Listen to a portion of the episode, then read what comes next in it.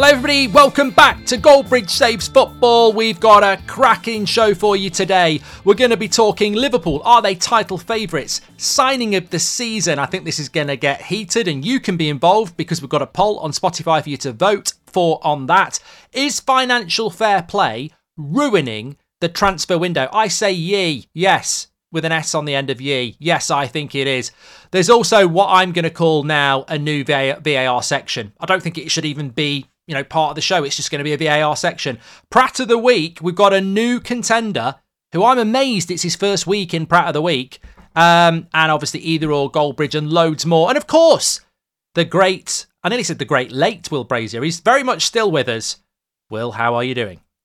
Yes, yeah, you killed me off a couple of weeks ago, but thanks to the power of AI, my voice has been taken and will live on this podcast forever. I am speaking from underneath the soil, but it's great to be here, Mark.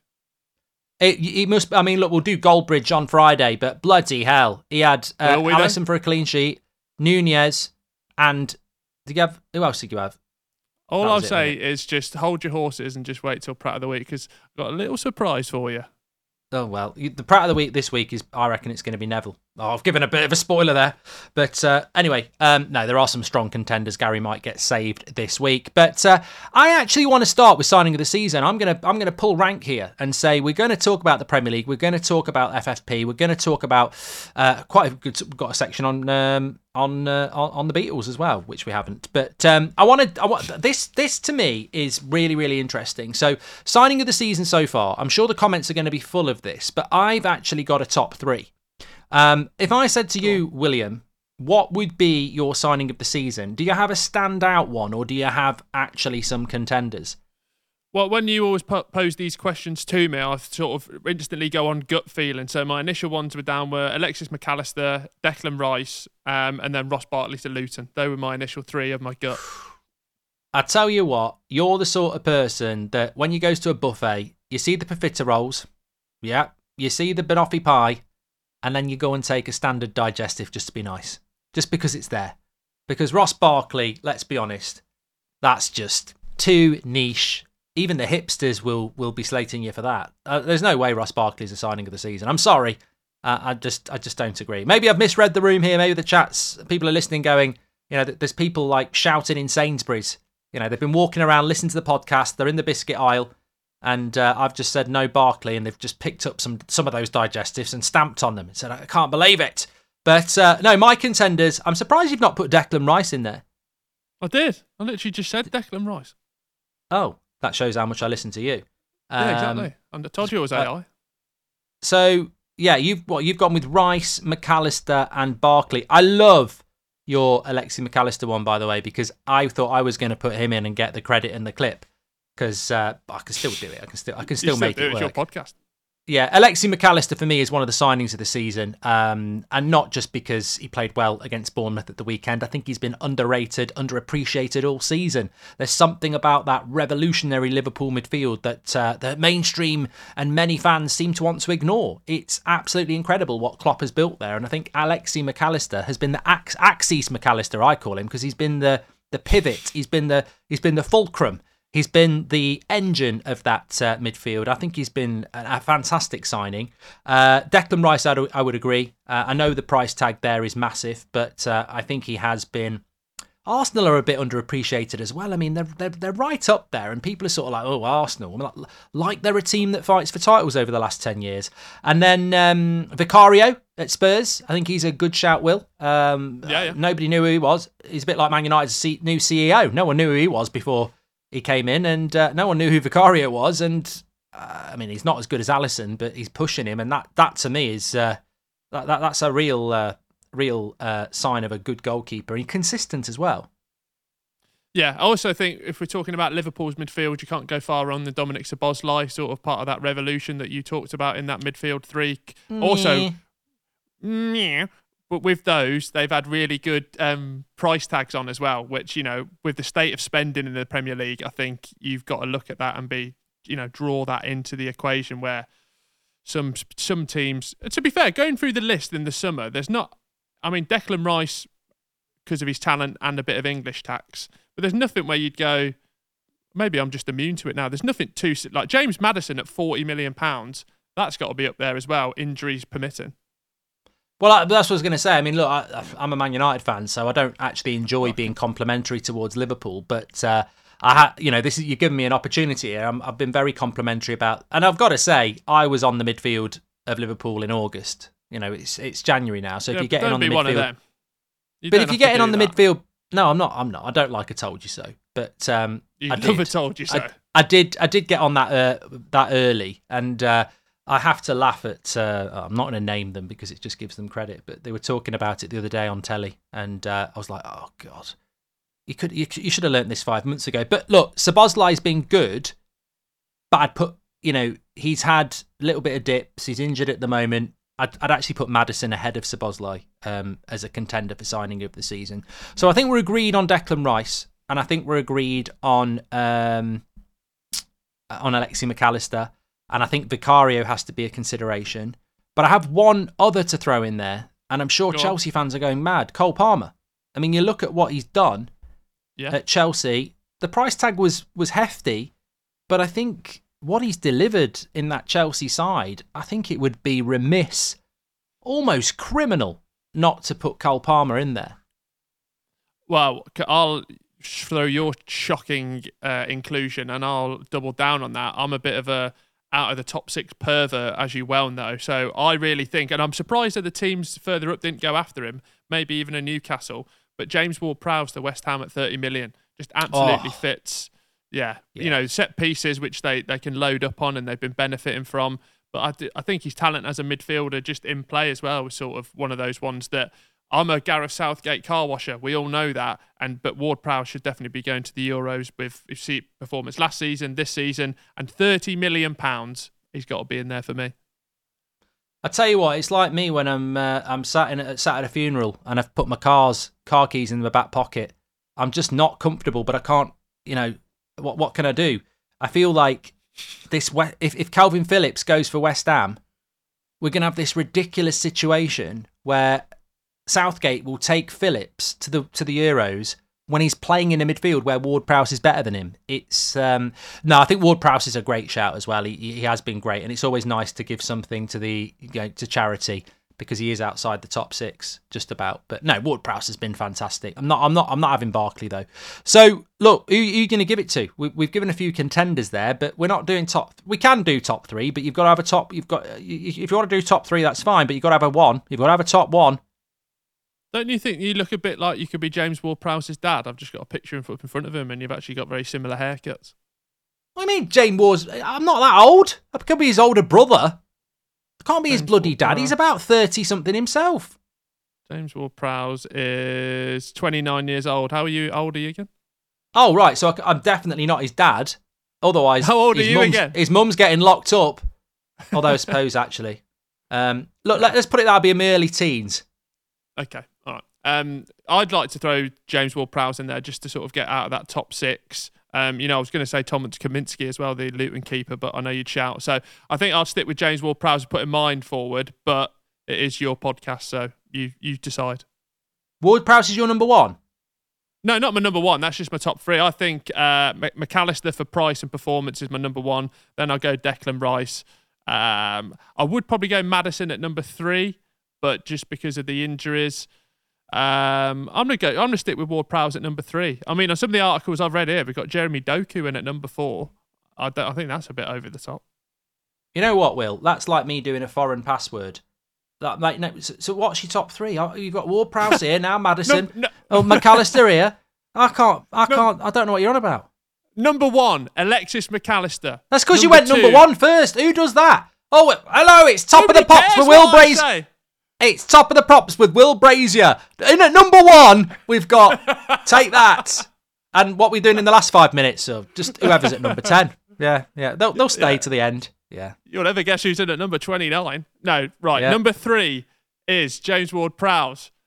Number two, Declan Rice. And you'll never guess who's got top spot. It's Alexis McAllister. I think you're just doing that to try and win the Liverpool market because you know you've said stuff Says bad you. about them in the past. Yeah, I I'm had a text off consistent. a mate who's a Liverpool fan the other day. He said, Do you want me to buy Mark a Liverpool shirt? Because I actually think he supports us now. You know what that is? That's just brilliant punditry. because I actually can cut through my disdain for Liverpool and just see it for what it is. It is impressive. We're going to talk about Liverpool in a minute, but I'm not going to go down that road. Alexi McAllister is Will's signing of the season. I respect it. I think Alex Alexi McAllister is a real low key pick, and, and, and I do respect it. But my top three is going to be uh, okay, I'm going to go Vicario, number three. I'm going to go Cole Palmer, number two and I'm going to go uh, Declan Rice, number one. Wow. He's nearly falling off his chair. I, I like Alexi McAllister. I do like Alexi McAllister, but I feel that you've took the pleasure of me saying that in my top three now, so I'm going to give that to you. Um, Cole Palmer, I don't, you know, I don't agree with him being in teams of the season and stuff, but as a signing, I think in a crap Chelsea side, as a young lad, I think he's done absolutely incredible. And Declan Rice, to me, at Arsenal, to go from West Ham to Arsenal and be running that midfield. Um, when you think of some of the great players that Arsenal have had playing in that midfield, like um, Vieira and uh, I can't think of any others, but uh, you know, Petit, Gilberto Petit. Silva. Yeah, there's loads. There's loads. I was trying to think of someone crap for a bit of banter, but uh, you know, I couldn't. There was too many to think of. Jermaine but, Pennant. Uh, yeah, but no, I think I think Declan Rice has has done, and also it's hard when you're a centre defensive midfielder, isn't it, to get the glamour? And I think he has been. Yeah. I th- I think that trio of um, Gabriel and Saliba and Rice is the fund uh, is basically the, the foundation of why Arsenal have done well this year. I know they won five 0 at the weekend, but yeah.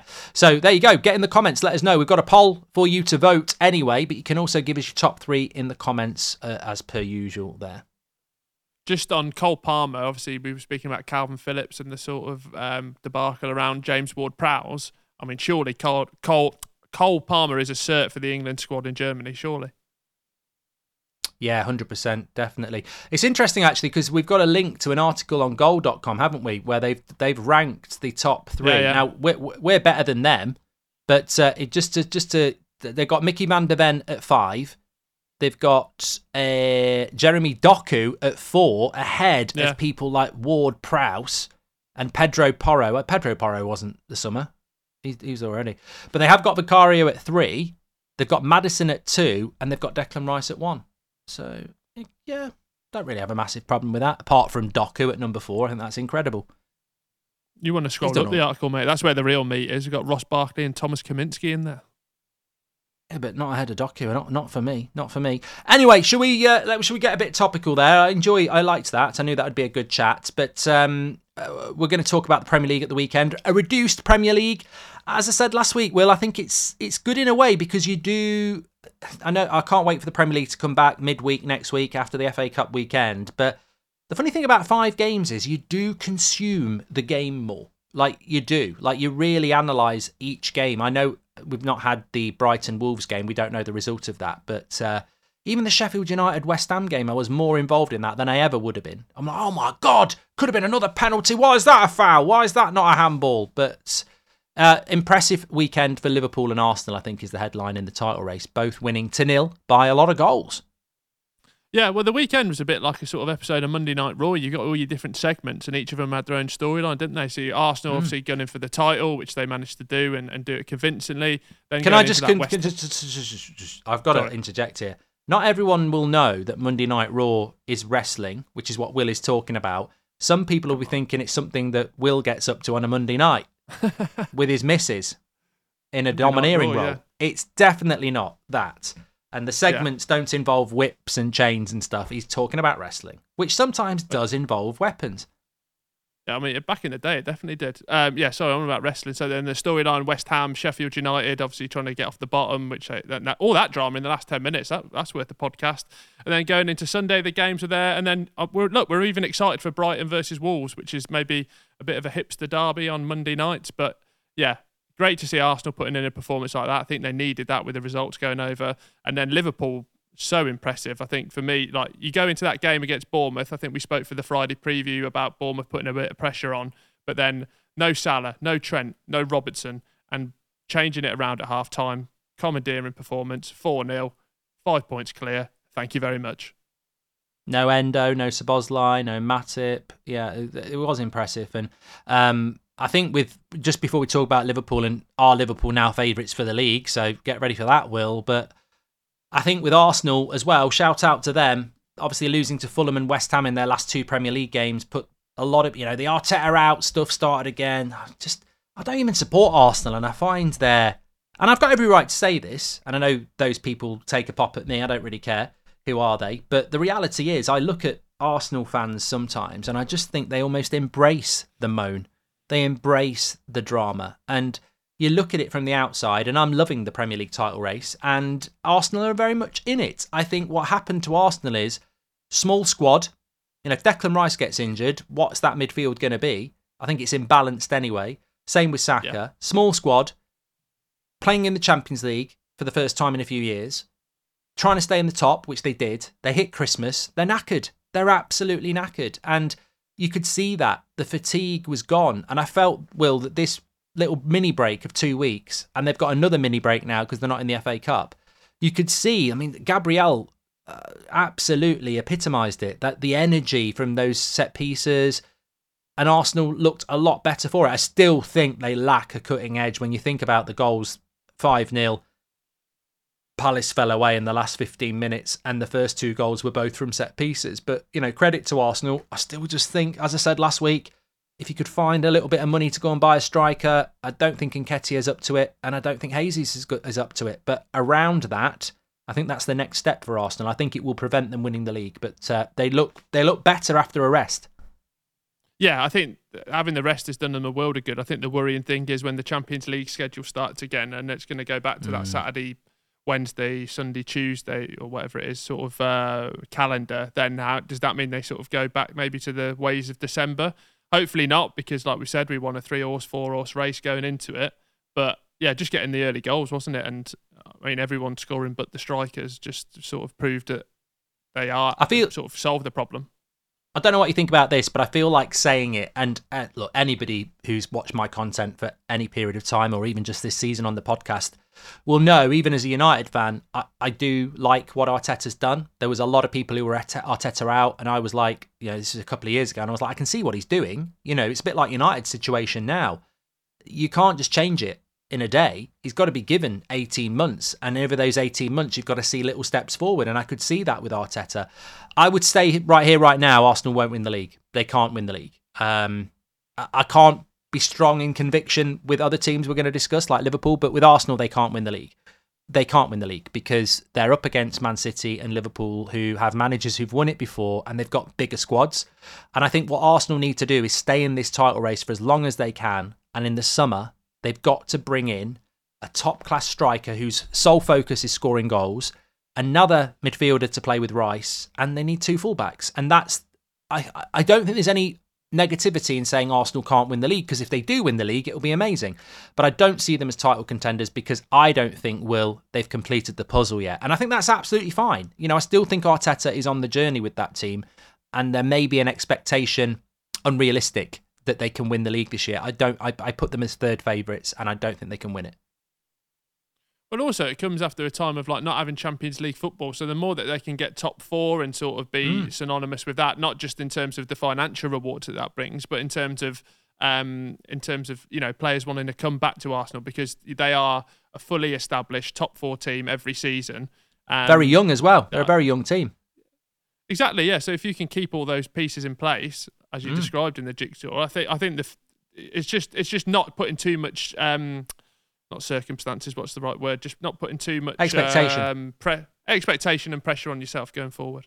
And that, I think that's the problem. I think the certain certain elements of the Arsenal fan base do put too much pressure on a project that if that was Man United, I'd be quite happy to be patient on it based on the fact that United have been crap for 10 years well, Liverpool, yeah. Arsenal haven't won the title for 20 years. I just think they are on the right path. And maybe at some point they will need to replace Arteta, but you're absolutely correct. If they maintain top three and keep qualifying for the Champions League, and after a couple more years, Arteta just can't break through, then make a change. But I don't think he's completed the puzzle yet. One man who has completed the puzzle, he's done it blindfolded, uh, is Jurgen Klopp. Um, absolutely incredible uh, when you think that they drew at Luton, they drew at home to United, they drew at home to Arsenal. They could have won at least one of those. Obviously, the Spurs game, and yet they still find themselves clear at the top.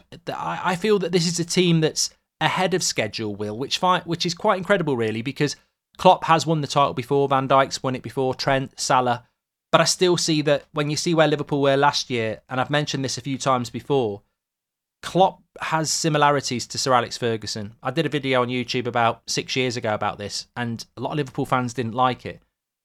But I think he he has, and I think he's doing it. He's re- he's rebuilding a team. He's he's renovating a team. He's kept some elements, but he's he's rebuilding another team. And like Arsenal, this Liverpool team, when you look at the depth everywhere, centre back, Quansah, Bradley played the other day. How many options he's got in midfield? How many options he's got up front? You know they'll be probably able to add one or two players every summer. I think this Liverpool team's here to stay. It's not a flash in the pan, and if they can win the league this year, well, I think they'll be looking to win it next year and, and the year after. I don't think they're going anywhere. Well, also it comes from obviously a manager that done, has done well, but even when he's not done well, they've stuck with him, and that gets implemented all the way down the chain in terms of like you're under 23s, you're under 19s, mm. you're under 18. So when these kids are coming through, like the fullback did, at, well, I don't know if he's a full fullback, but the, the the young lad Bradley that played at the weekend, it's much more comfortable for them to come into these systems because they've been doing it for six, seven years. So you get rewarded for having that patience. And what Klopp did with the little tactical tweaks against Bournemouth, I mean, it was nil nil at half time, wasn't it? And and they absolutely yeah, blew them yeah. away in the second half. And even the transitions between the front three when Gakpo came on, it was just so exciting to see, and all without those key players that we've not mentioned. So I think from the headline for me out the weekend was coming from that game because that was so impressive and and maybe and hopefully something we look back on and go that was where they really said like we are title contenders. Well, I certainly think Liverpool are more impressive than Man City this year. Tactically, yeah. Uh, you know, Man City are a team that's just won the treble. You you know, yeah. they should be a team that's the, the, world's best team best in the team. the world's best team, exactly. But I think Liverpool have been more impressive. And also, is there a team in the Premier League at the moment with a better pathway to the first team um, than than you know, in light of what you've just said about the youth there?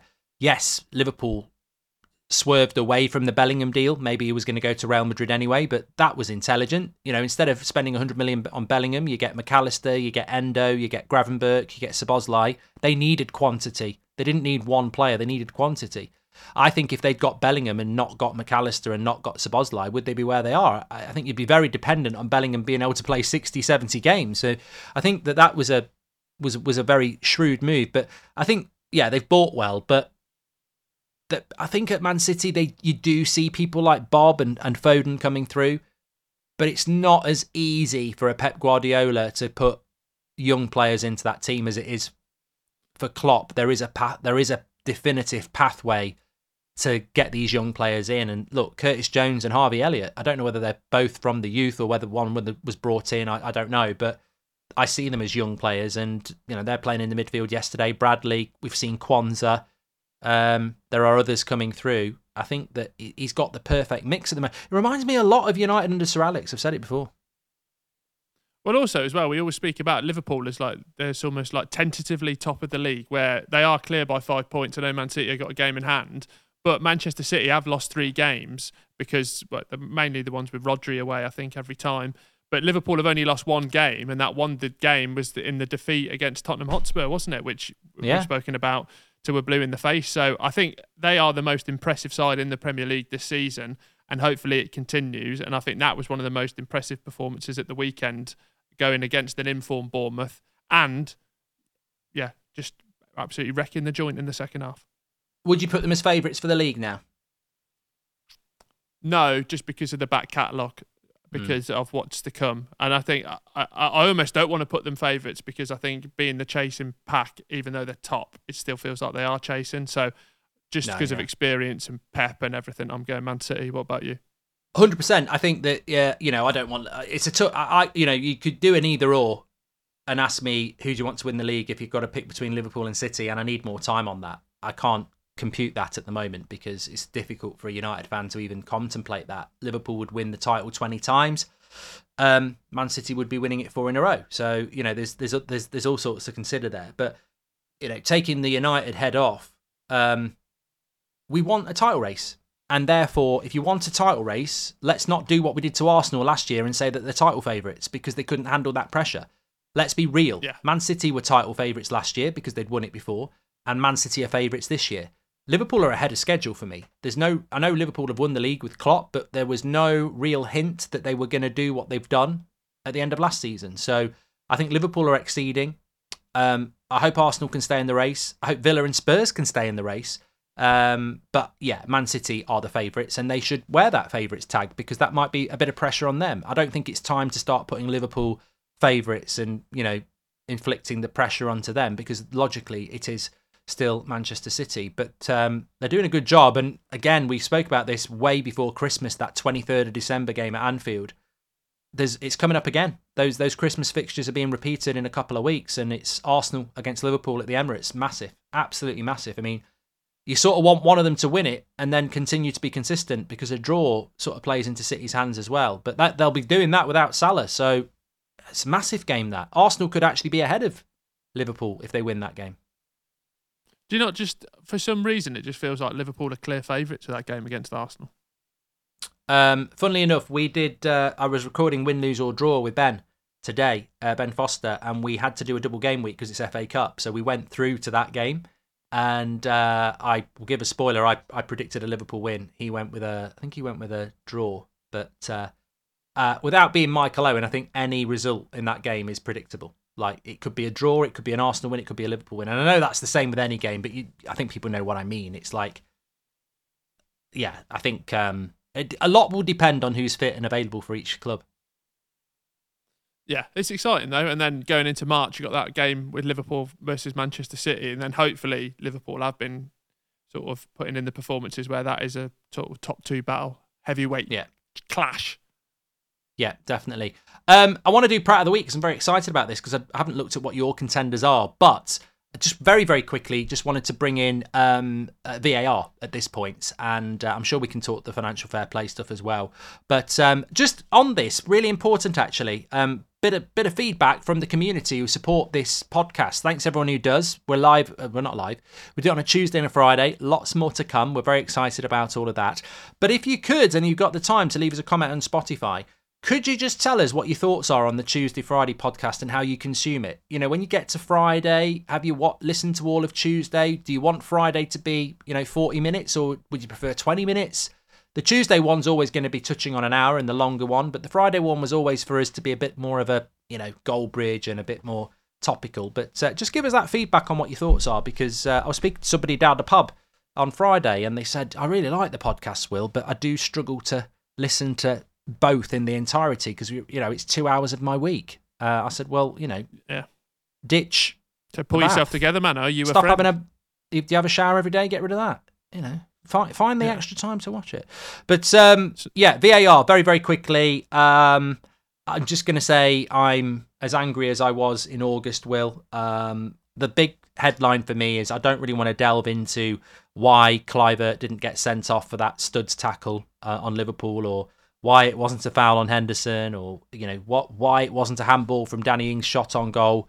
I think we can we can get into the finite detail like we have done for weeks and weeks and weeks. My big problem at the moment is and also what did you think about the Ivan Toney thing where he's moved the free kick? Where do you put the blame on that?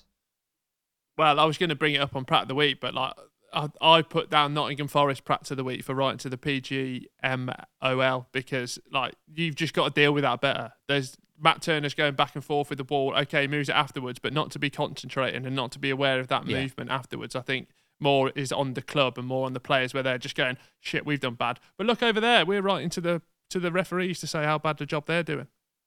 Interesting. Um, but look, in general, my feeling on the VAR and what everyone else listening uh, has to say, I'm coming back on that on Pratt of the Week, so don't worry about that. But I feel that um, it's just very disappointing. I'm, I'm very, very disappointed. I think we've got a fantastic division, a fantastic uh, quality of football, and I'm just confused as to what Howard Webb is actually presiding over. It's it's very, very confusing. I think that the decision they made about James Trafford on not being fouled has had a direct impact on the Premier League. You know, Ben White and Arsenal quite rightly, you know, getting around Henderson using their back because they know that they can do that now. A goalkeeper running out to punch the ball and getting elbowed himself, and it's a penalty. They've made the goalkeepers' lives very difficult halfway through the season. And then the red card tackles now that you that are not being given. Gusto last week, Kluivert this week. My big frustration is, and I'll argue this with anybody, is that whether you think it's a red card, whether you think it's a penalty, whether you think it's a foul, you, you cannot argue with the fact that halfway through the season, Howard Webb and the PGMOL have allowed the rules to change. If when the back pass rule was brought in, it wasn't brought in in January. It was brought in at the start of the season, so everybody gets told about it in the summer. We're now giving fouls. We're now not giving fouls on goalkeepers. We're now not giving red cards for red cards that were given at the start of the season. The handball rule's still a joke. I just think that it's been. This will be the season where mm. hopefully next season it will change. But it's it's just it's a farce. It's a running farce. And look, we can we can have opinion on this, Will, and I know you want to have one, but you cannot tell me that these red cards that are not red cards anymore weren't red cards before Christmas. You can't do that. Can't Yeah, do but that. don't you, You, think can't change the rule. this all wrong because of VAR? It was brought in, and we know now it's not a perfect system. But we're still measuring these things as like a, every decision's not going to be the same, and there's some glaringly obvious ones at the top level of that, which we can you know debate to the the cows come home. But these ones at the weekend and stuff, I just think that you know they get bought up more because there's this sense and feeling that VAR was bought in to make every decision correct 100%, and it's not Well, it been should brought be. in for that. well, why But isn't it? It's there's it's too subjective though. Some of the decisions, every decision in terms of a foul, a handball, and they're always going to be subjective decisions.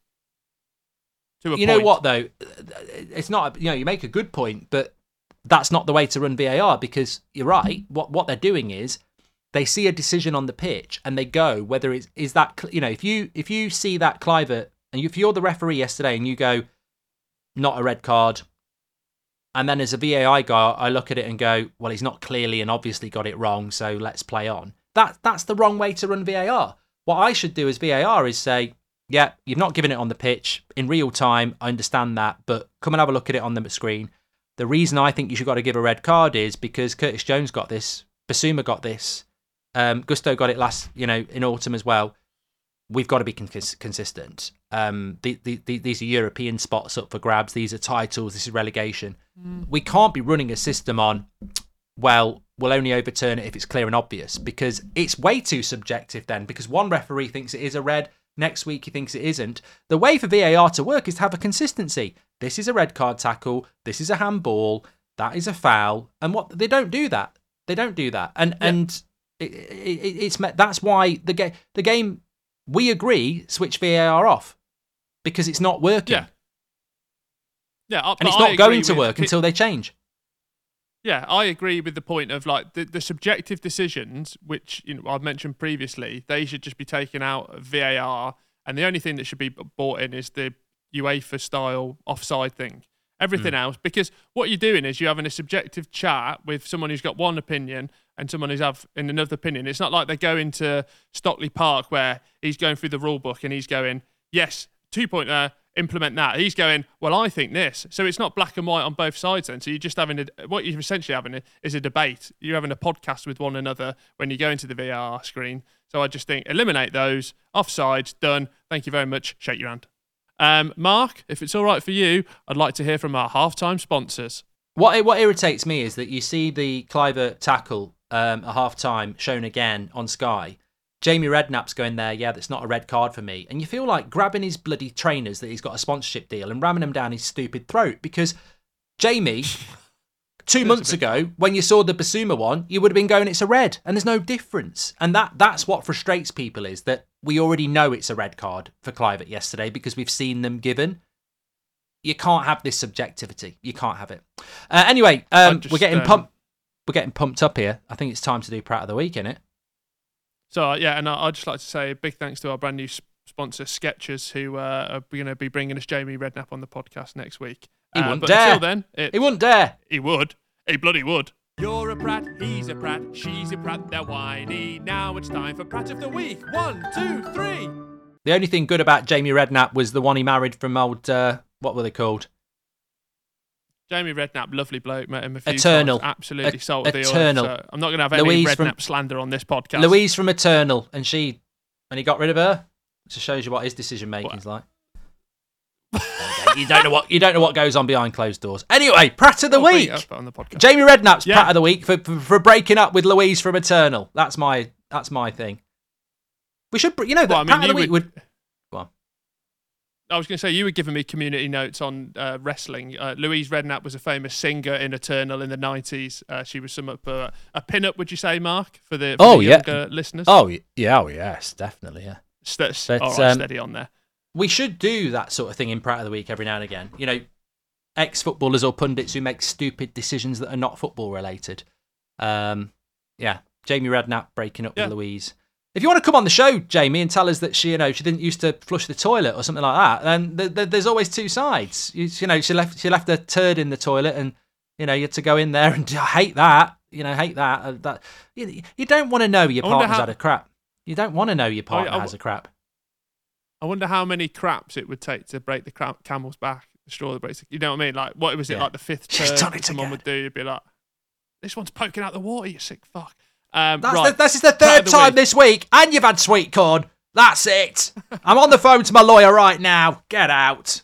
I don't care what you like in bed. The Um, positives don't right. outweigh the negatives, and this stinks. right. Do you want to start with your nomination? Yeah, so VAR related. I just wanted to jump in. I don't think I don't think we've had him as a contender. A lot of people think I don't like this person. I, I, we know he doesn't like me, but realistically, I could have had a vendetta all season. I don't think he's been in. You know, maybe people in the chat will remind us, but uh, Gary Neville is has. my. Yeah, has he been in before? Near Not in 20 of the season, he was. Not yeah. at 2024 though. It's his first one of Yeah, 2024. Flipping, it's only flipping January. But I've got Gary Neville in there because, and, and Will's probably going to disagree with this, but uh, he basically put a tweet out saying that uh, referees have it really hard. It's a very stressful job. And, uh, you know, Nottingham Forest sending an email about it. Um, you shouldn't, you know, you shouldn't be doing that. And then a Twitter account quote tweeted him with a Gary Neville tweet where he's on Twitter sending an email to Avanti Trains because it's late. And I just thought, you've just been absolutely buried there. So I thought, in a funny way, he was a bit of a prat um, because he was saying that basically Nottingham Forest shouldn't be complaining with emails, just get on with it. And there's Gary Neville with a tweet from a few months ago sending an email or sending a tweet complaining about a train. But also double prat because I'm sorry. Let look, nurses have it hard, the police have it hard, the army has it hard, care workers have it hard.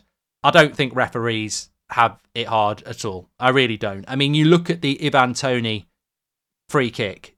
You're quite right. The goalkeeper should do his wall better. I don't think Toney's done anything wrong there. At the end of the day, if I pop in the kitchen and the biscuit tin's there, and I know it's dinner in five minutes, and the wife's, you know, got the attention on letting the dog out the back garden, and I take a biscuit, she turns around and catches me, I've tried. If I get away with it, I get away with it. And I think with with Toney, he's tried it, he's got away with it, he's even moved the foam. But the big thing for me is you can blame Turner, you can blame the Forest defence, you can send your email. But I think the email is right because where I'm confused here, and maybe someone in the chat will know, maybe you will know, Will. I presume it's illegal to move the ball on a free kick. Yeah. So But when he moved it out. He moved the foam, didn't he? Yeah, I presume what Toney did was illegal, wasn't it? In the game. Yeah. In the, in, yeah. Okay. So my point is this: every time a goal goes in, VAR will spend the next two minutes trying to find out if somebody farted. You know, uh, somebody's. You know, uh, was their was their pube offside, etc. They'll analyze everything. But when Toney scores a free kick, not one Pratt on VAR has gone. He's moved the ball, mate. He's moved the ball, and that to me is absolutely incredible. So I think Nottingham Forest or any club is right to send an email to VAR and say, or PGMOL and say, look, the referee on the pitch is a busy guy. There's a lot going on. But how is it when VAR analyse a goal, don't see Toney move it and tell the referee? I, I actually think they did see it, Will. I think they've just decided, don't matter. Yeah, but I, th- I think for me the thing was like, right, but what? Why does this come out as well? Like, why are we aware that Nottingham Forest are writing these emails? Because they want to sort of put this pressure on over here, try and take away from the defeat, try and take away from the defensive mistakes that should have stopped that goal in the first place. I just don't. If I was a Forest I fan- If I was a Forest fan, I would want to know that my club had sent an email. It makes you feel. It makes it's like when Arteta and Arsenal put that statement out. You want to know that your club is publicly highlighting it, and it's disgusting. You know, he's moved the ball. Mm. I've got no problem with Toney, but what excuse is there for these little geeks in VAR who analyze everything, crunch the angles and everything, and they don't see somebody look move the ball? Of course they bloody saw it, and if they didn't see it, why? And I think I'd put in that email, why have they not seen that ball moving? Were they looking on a funny a funny clip on TikTok? Were they on were they what, looking at porn? What were they doing? Let's check the V. You know You know, what we need? You know what we need? We need VAR and VAR. We need cameras Yeah. on the VAR operators when they're looking at stuff to see what they're doing. That's what we need. We need VAR and VAR. You need the lad who was. You remember when all the audio came out of from the Spurs Liverpool game, and it was like there was a chain of command of like the referee, the senior guy, the other guy, and the only one that actually was being attentive was that sort of second assistant. It was like, uh, guys, um, why have you given the guy? Like, he should be promoted to head of refereeing and given. Yeah, the they didn't want to listen to him, because- did they? No, we're not Yeah, doing yeah. that. Yeah, so that, yeah, be- so yeah, so Gary Neville's my Gary Neville's my contender because one, he got contradicted about sending complaints, and two, um, yeah, I can't remember what the second thing was. Two, you hate him. No, I don't. No, there was, there was yeah, the complaint, and then the fact that yeah, I forgot. I said it. People will remember. Uh, and then my second contender was Oh, collective for anybody last week who did a video or a tweet or mentioned it on the mainstream. So that's collective. You could be a fan thinking it, you could be a YouTuber doing a video on it, doing a tweet on it, or in the mainstream. I heard it a few times last week. Let's get Jose back at Chelsea. And I just think there's football knowledge and there's speaking out your arse. Like, I love Jose Mourinho. I believe he's got a documentary coming out soon. He's box office but he's finished in the Premier League. And if anybody thinks he's going to take Potter's job or anybody else's job and do well, they're a prat. I'm sorry, he is done. If you, use the eye test, Mourinho lost his job at Chelsea, lost his job at Man United, lost his job at Spurs. His football doesn't suit the Premier League anymore. It's too quick, it's too tactical, it's too it's too much about pressing, etc. Mourinho needs to go and take an international job. And I'd like him to be the England manager, but if you think if you're thinking about getting Mourinho back to Chelsea, God, don't go on Facebook. You want You'll have Mourinho to be the next England manager? yeah. What? And you think Gareth Southgate's too defensive? Come on, he, Mourinho Oh, would suit you're having a international football. No, international football You- is slow and boring. We all know that, and he'd be perfect for that. You but are- yeah, if, if you want ridiculous. Mourinho, but if you want Mourinho back at Chelsea, just stay off Facebook because you're exactly the sort of person that when you're bored, you pop on Facebook, you see someone you knew at school 20 years ago, they slide into your messages and go, "Let's meet for a beer," and then you turn up and you realise your mistake. They don't look like they did 20 Like the, years uh, ago. like the Ricky Gervais one when the when oh fucking hell. Yeah, exactly. You're making a big mistake if you want Mourinho back at Chelsea. So that's my two contenders for Pratt of the Week. Will, what you got? I got two. Number one for me, Rian Brewster for coming on as a substitute, putting a fucking stupid challenge in. That was a good tackle, that was. Yeah, yeah, yeah, man. VAR, I'm, I'm VAR, joking. It was disgusting, wasn't it? That, that was a two footer. And then the second one, um, I've actually got a bit of audio to play. Uh, if you, if you're fed up of it, just let me know. But um, this was my second contender of the week. Will's in the chat. I'm just thinking if he's there for a smug reason. And Goldbridge saves football. Did he have Jota? Don't do that to me. If he had Jota on Goldbridge, I'm quitting. He fucking did. I knew it. He bloody knew it. How many goals has Jota scored? Two. Fuck a duck. Well, he had Nunez as well. That was a mistake. Nunez hasn't scored. Oh, Nunez just fucking scored. Fuck off. I can't believe it. He's got three points from one bloody game. He's got two goals for Jota and three and one for Nunez. And he's got Alisson in goal. That's a clean sheet. Four. Four points from one game. No, Nunez has got two. Nunez has got two. Oh, come on. He's got five points from one game. The scammy, jammy, Birmingham supporting Pratt. I can So, understand uh, why yeah, I'm that so. I can understand why I'm so popular. That's me talking, and I'm like, you know what? He's very entertaining. the first 20 seconds of that, when I was just watching your face, it was like you'd seen like a, a dead relative come back and like surprise, surprise. You were just you were very shocked. But But you know uh, what? I was- it's because- context. Go on. It's because on Saturday night I was giving it the big one. I was going, ah, Raya clean sheet. Yeah, Martinelli's got two. I was like Toney got one. I was like four, and then you go and get five in one game. So yeah, that's for Friday anyway. It, it absolutely. Um. Go on. Absolutely what? No, just saying it's absolutely brilliant. Just turning in you like, what does he want, and then just you doing the calculations in your brain was just absolutely joyous to watch. I might have to be Pratt of the week for that, you know. Yeah, do you want me to lock that in? Neville. Neville should be happy. I'm, I, I could pick Neville as Pratt of the week. I should cry for that. Neville, Neville. I could put Gary Neville as Pratt of the week, and um, Gary, it's me. I'm Pratt of the week. week. It's me. Hi, I'm the Pratt. It's me. You're a Pratt, he's a Pratt, she's a Pratt, they're whiny. Now it's time for Pratt of the Week. One, two, three. I tell you what, talk about my watch alongs. Um, I found a brilliant website. I was talking to people about this the other day. Nothing to do with porn.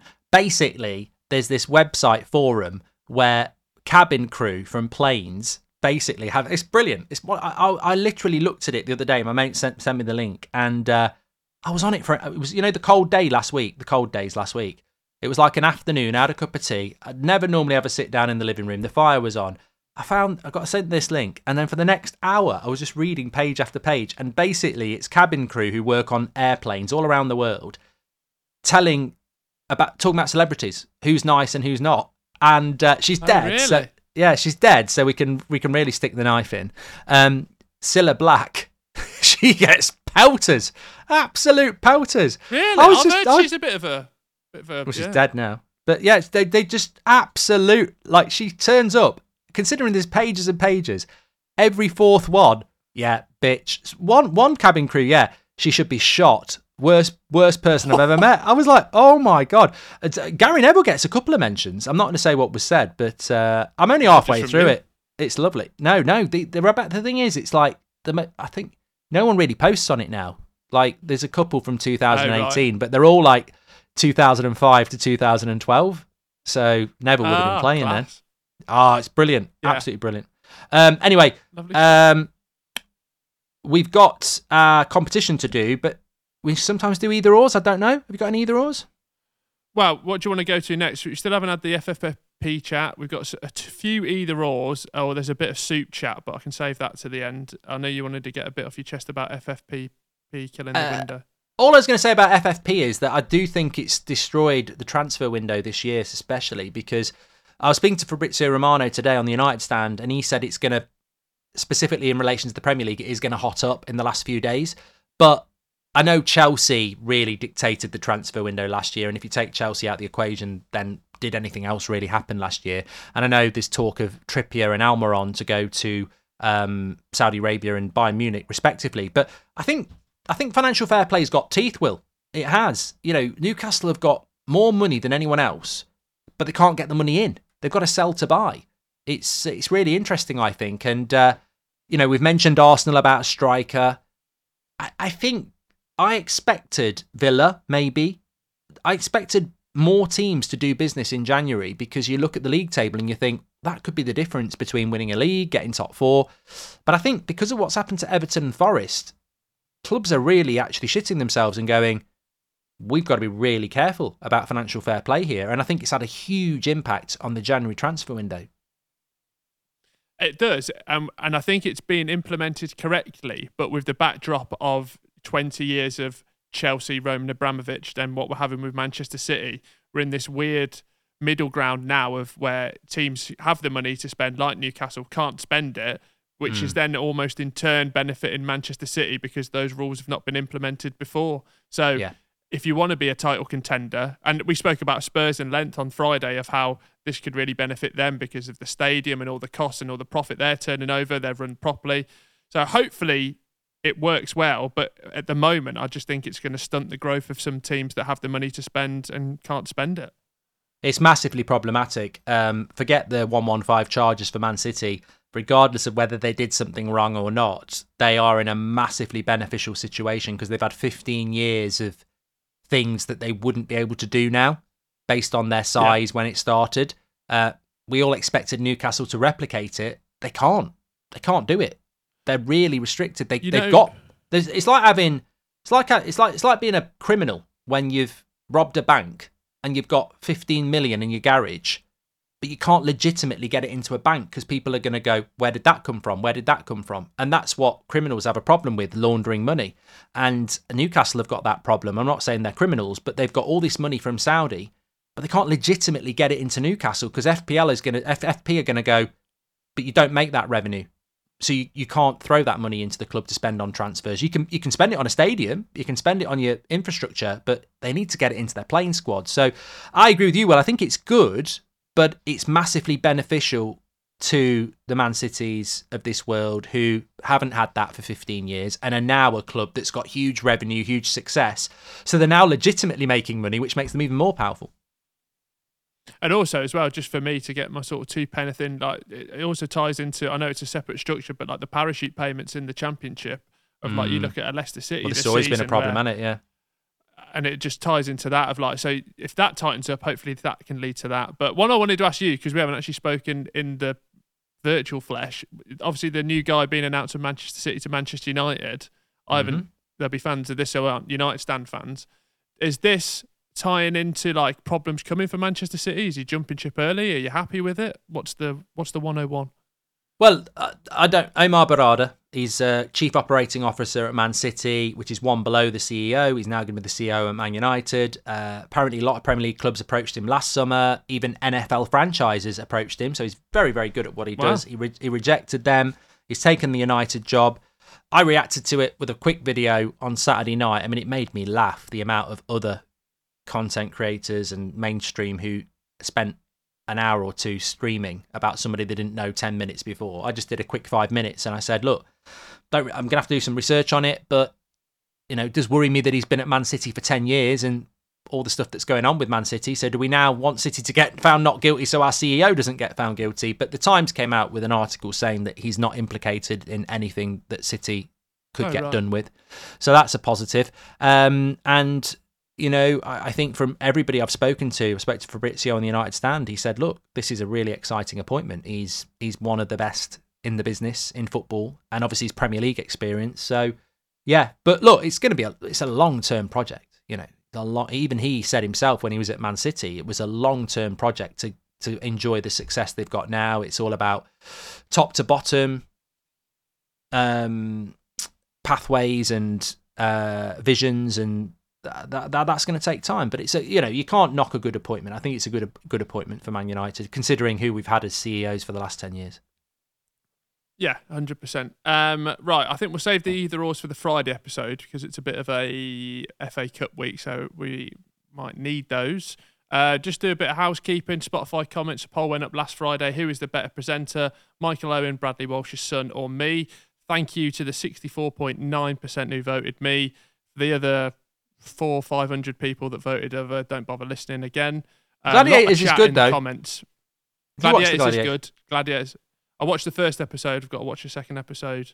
Seb tonight, loves it. so don't spoil absolutely it. loves it. Does Yeah, it? lo- yeah, absolutely loves it, and it's great because I used to love it when I was a kid. So uh, yeah, I like the way they've I like the way they've replicated. I think Clattenburg sounds to me like he's going to force a shit out every time he goes ready. He's really struggling with that. You know, I've having met him in real life at the charity game, and that's not he doesn't that's not his voice. He's he's a lot more quieter than that when you have But a you're chat with him. performing to an arena, aren't you? I know, but you know what? He's going to give himself a bloody. He'll be having piles if he's not careful. He's, he's really forcing it out, and he has to do that probably about ten times a show. Yeah. I think it's a bit uh, over the top to have the other referees in there, but that, we can do that as an either or for another day. Um, Can we just do one either or? Around, Can we do one either or? Because I Go think on. this is a great on. one, and it'd be nice to put it up as a clip through the week as well. Um, Terry or Vidic, where would you go? Then you can ask me. Uh, Where? and that'll be the clip. Um, No. I think I think on it'll TikTok. be for me. I think it would be Nemanja. Sorry, I would prefer John Terry, and that's because I didn't. I will probably watch more of John Terry than I did Nemanja Vidic. Probably a bit of English bias, if I'm being honest.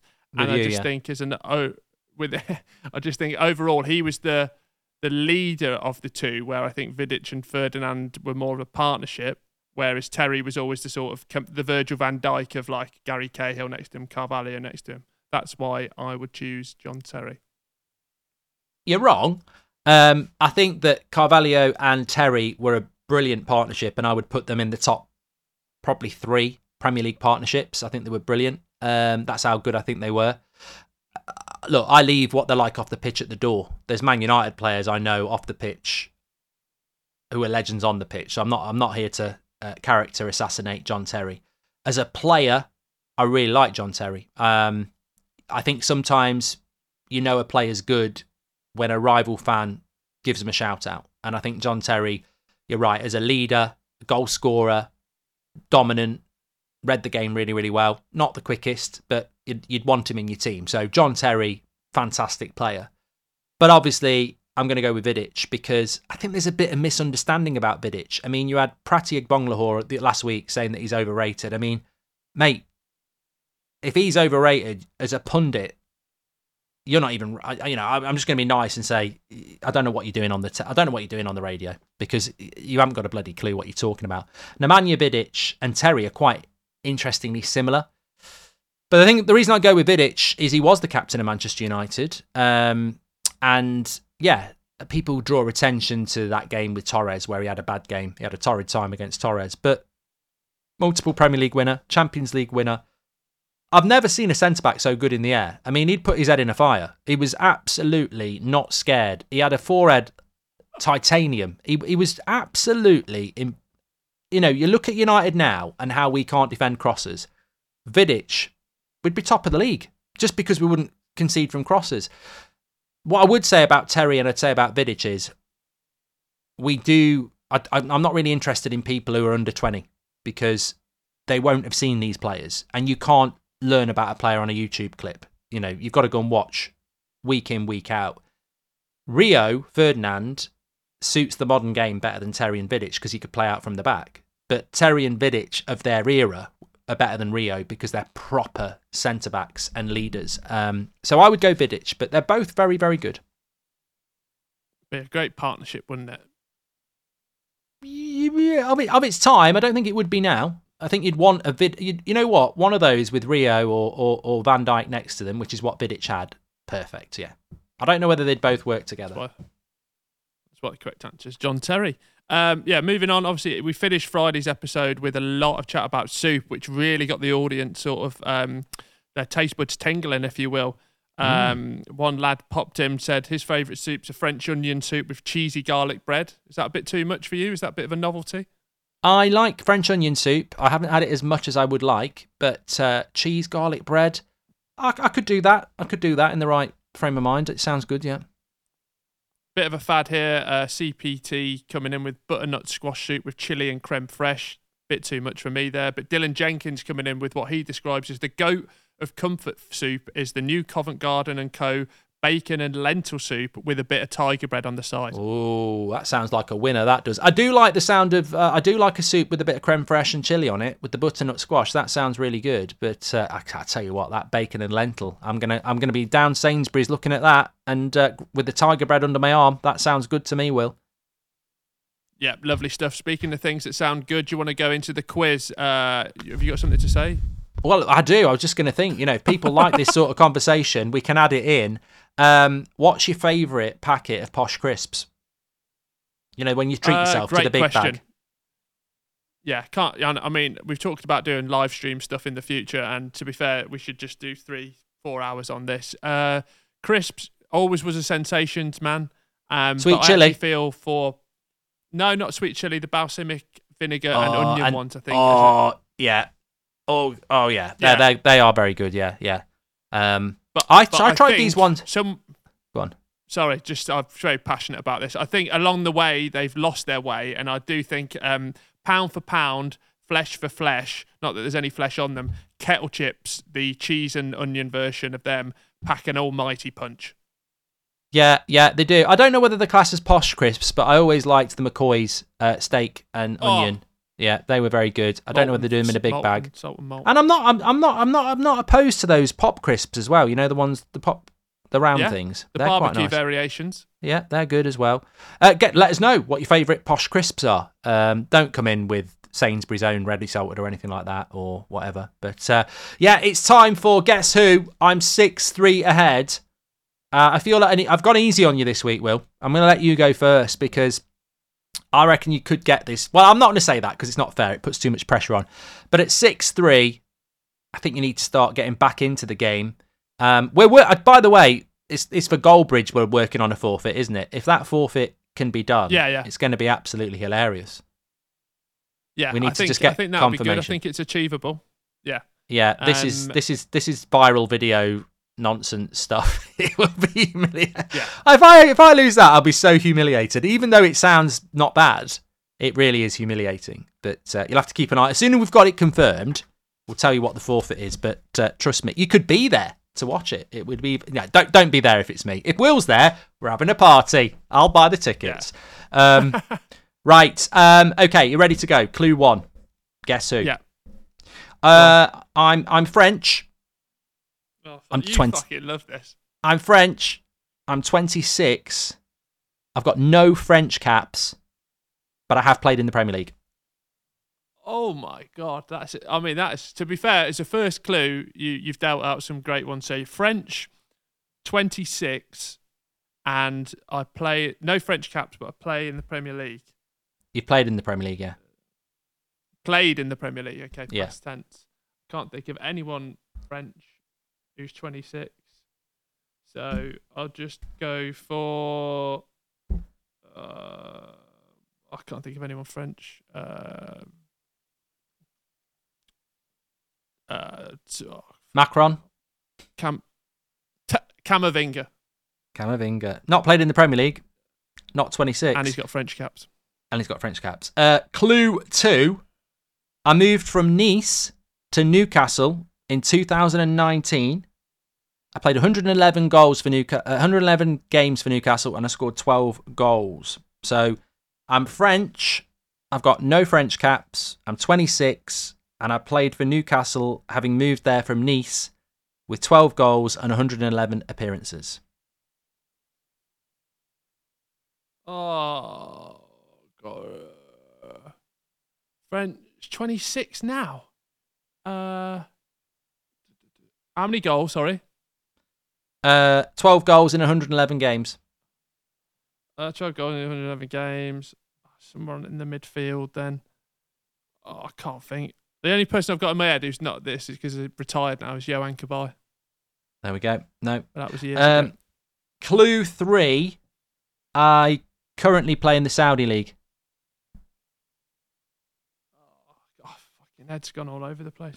So 26, no French caps, but I am French.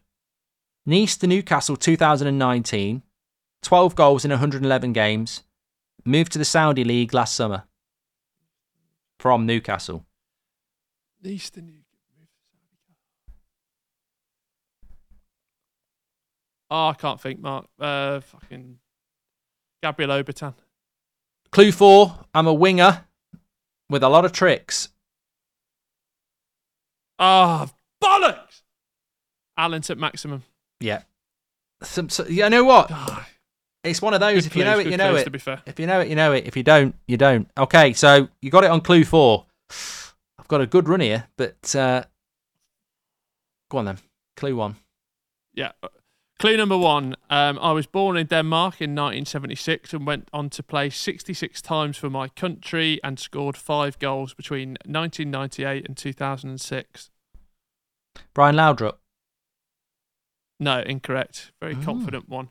Um, I played for Real Madrid and played for them 34 times, scoring one goal. Hmm. Michael Laudrup. No, incorrect. Hmm. No Laudrups are involved in this. Well, that's my last Laudrup anyway. um, where else was I going? Um, manager. Uh, uh, where am I going next? Sorry. Um, clubs that also have played for are Celtic, Everton, Hamburg, and Vielge Bold Club. Ooh, I tell you what. I'm really struggling on this, and I don't know why. Clue three. He's played for Hamburg Celtic. He's Danish. And I, I, I'm struggling. I can't. I, I know I'm going to really annoy myself because it's my era. That I should know this. 88 to 2006, he played for Denmark, and he's played for Celtic. 1998. Sorry, 1998 to 2006. Oh, I'm thinking about the wrong era. Um, okay, uh, he's Danish. Played for Celtic and Everton.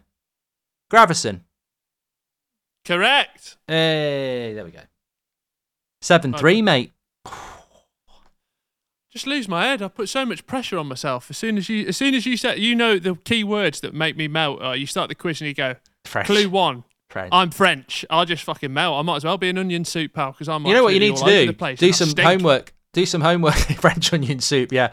Um, the clue was there: French onion soup and garlic bread. I thought, oh my god, there's a clue there. Yeah. Uh, it's French. But um, no, look, uh, I'm quite happy with that Gravesen one to get it on clue three, and um, it's seven three.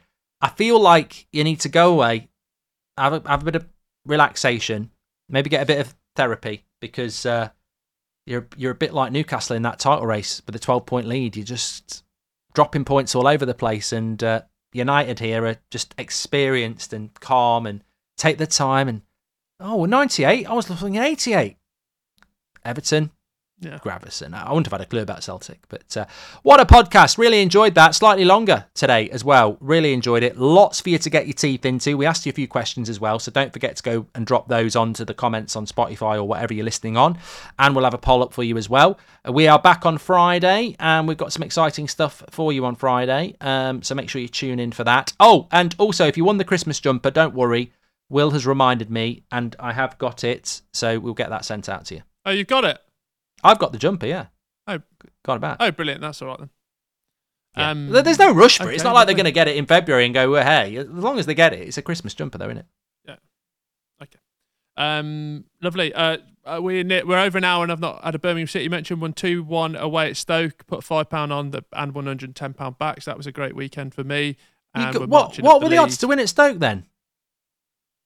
We were we weren't favourites. You can't get 120 Two quid one back as from- well. Two one and a no, Oh, no two you got one. the result. Birmingham to win and Jay Stansfield to score any time. Bloody hell, that's a that's a hell of a that's a when the boat comes in. And uh, also, thank you for the lovely feedback on the Bruno and Joelinton stuff. We have got some more interviews coming soon. Shooting one tomorrow, but won't spoil it just in case it doesn't happen, but should be, and it's exciting. And and I've got one coming up soon. Uh, it's me and Scott McTominay caravanning in Wrexham. um, yeah, we, it's going to be great. Um, he doesn't know about it yet, but uh, I just said you know said to his agency, it'll make great content. Um, let's Yeah. see if it happens. Who knows? Fingers crossed. I think he might do it. Uh, anyway, thanks everyone for tuning in. Uh, loved that podcast today. Uh, don't forget to give us a follow, five stars, all that stuff. Still really important. Tell your friends. Tell your gran. We're quite popular with the uh, over 70s female demographic in the Swindon area, funnily enough. So uh, if you've got a gran in Swindon, let her know. She can be part of the Ultras. Uh, thank you very much. Don't show her to Will, though. He'll take her out for a date. Raw Monday. Call it the Magic Roundabout, and uh, you'll be putting her head in a spin if you see her. So uh, get her involved, and we'll see you soon.